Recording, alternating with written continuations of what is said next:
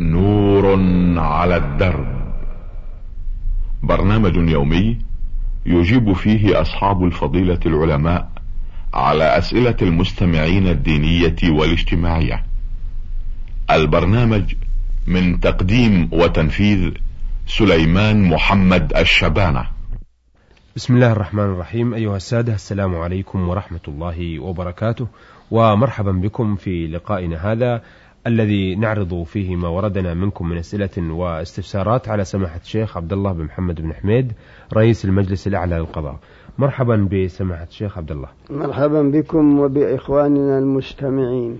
أه سماحة الشيخ في حلقة من حلقات هذا البرنامج عرضنا رسالة المستمع محمد محمود من سوريا في دمشق أه وبقي له سؤال يقول فيه ما مقدار الدرجة؟ أي الدرجة التي يعطى بها الإنسان في القرآن والسنة لأهل العلم والمشي إلى الصلاة وهل يوجد اختلاف في الدرجة؟ أي درجة صاحب العلم؟ أه نرجو توضيح ذلك لنا وفقكم الله.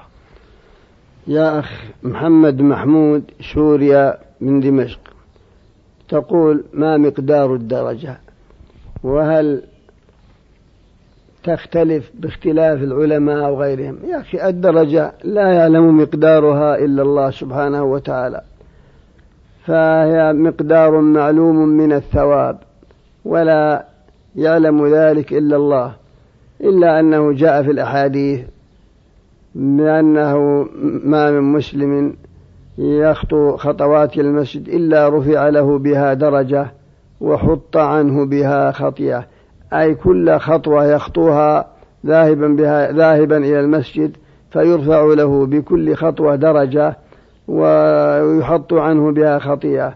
والدرجة لا يعلم مقدارها إلا الله إلا أنه جاء في كلام بعض أهل العلم في بعض الآثار أن الدرجة كما بين السماء والأرض.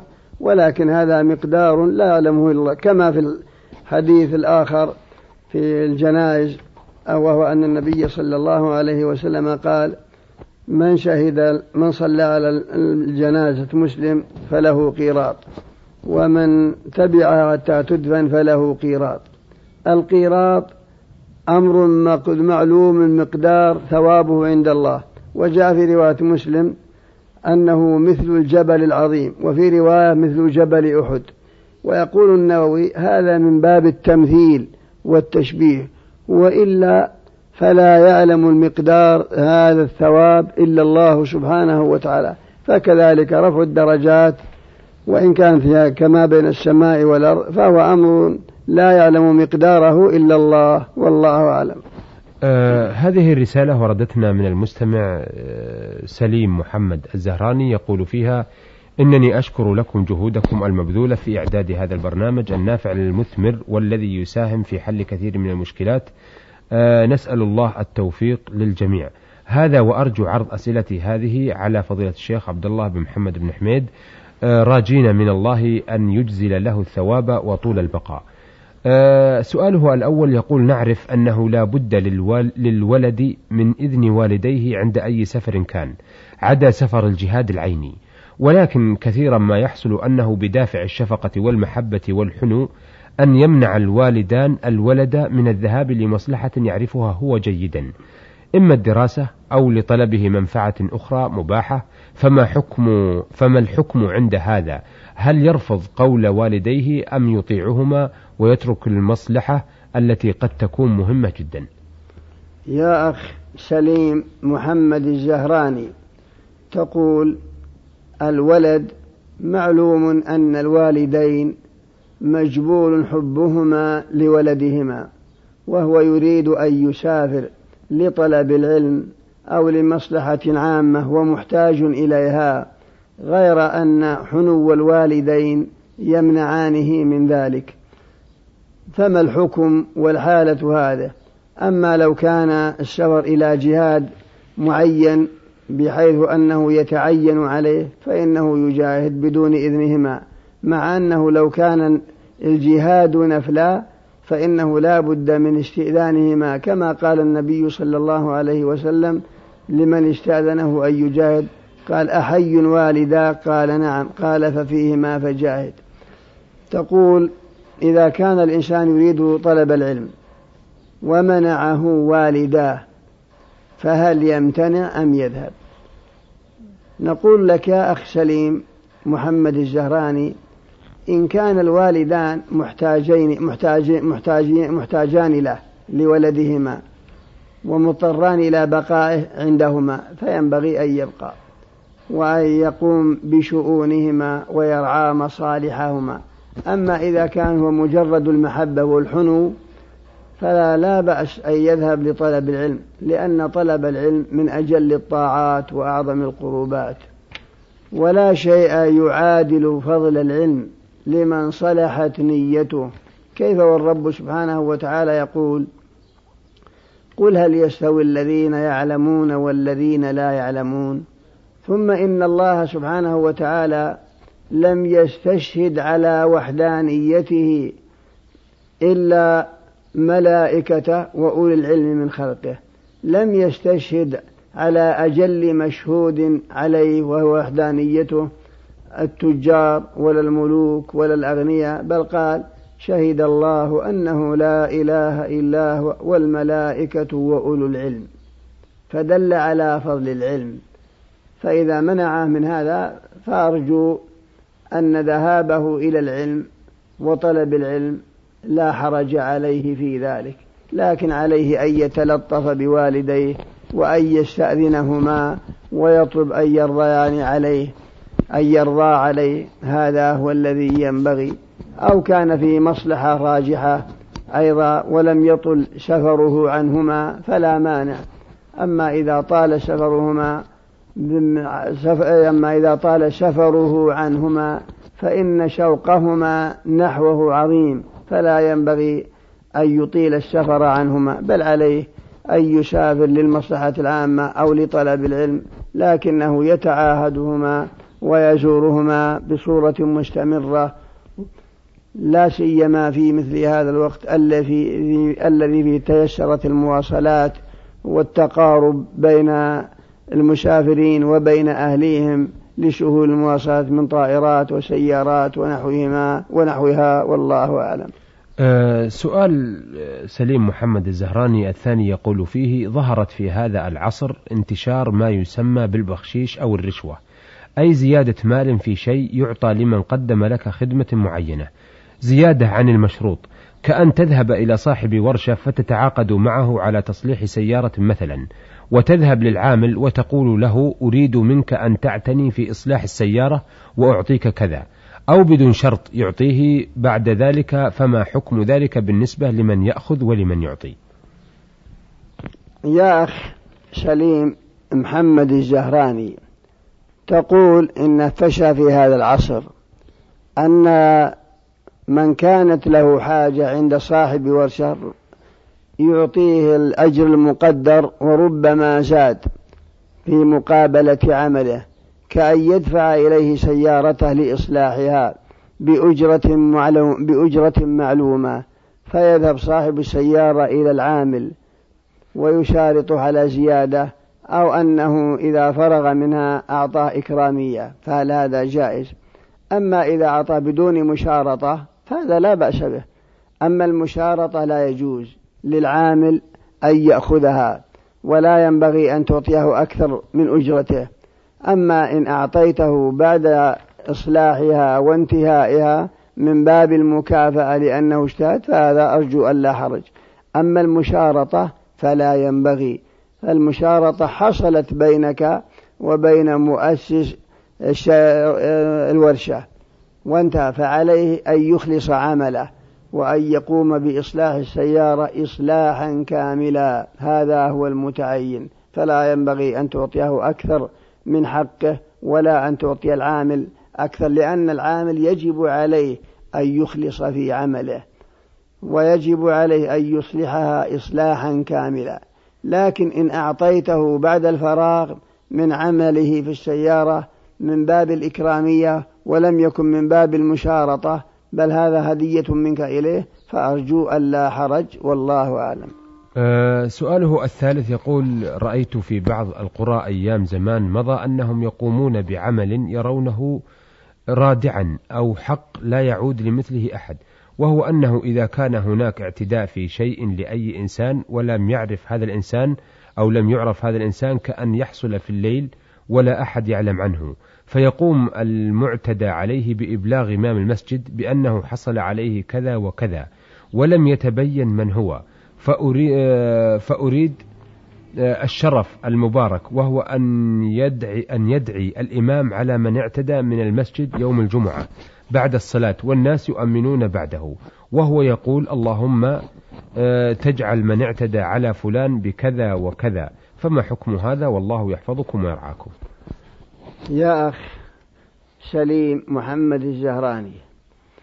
تقول أنه قد يوجد في بعض القرى سابقا أن الرجل إذا تدي عليه ولا ليلا ولم يعرف المعتدي ولا من هو أنه يذهب إلى إمام المسجد ويخبره بالحادثة ويطلب منه أن يدعو على المعتدي يوم الجمعة. والناس يؤمنون على دعائه. فيقول الخطيب يوم الجمعة اللهم افعل بمن اعتدى على فلان كذا والناس يقولون آمين. هل هذا جائز؟ أولا هذا لا ينبغي والدعاء على غير معين لا بأس به. ما دام أنه اعتدى عليه وظلمه لا مانع منه لكن الأولى تركه. وأن الإنسان يصبر ويحتسب ولا يدعو عليه. لا تدعو على من ظلمك بل ينبغي أن تعفو عن من ظلمك وأن تعفو عن من أساء عن من أساء إليك. والدعاء في مثل هذا أرى أنه لا يناسب ولا ينبغي. فإنك تأخذ حقك منه في الدنيا بل اصبر واحتسب. والله سبحانه وتعالى سيعوضك خيرا مما أخذ منك. وسيعاقب هذا المعتدي وأنت إلى حسناته أحوج منك إلى أن يعاقب أو يمرض أو يصاب بآفة وما بسبب هذا الدعاء وما أشبه ذلك والله أعلم. آه، من مدينة القويعية وردتنا هذه الرسالة من الأخت المستمعة حاء عين هاء تقول السلام عليكم ورحمة الله وبركاته. هل يجوز للإنسان أن يصلي الوتر في الضحى من لم يتمكن من أدائها في الليل. يا أخت حاء عين هاء من القويعية تقولين إذا فاتتك صلاة الوتر هل تقضينها الضحى؟ نعم.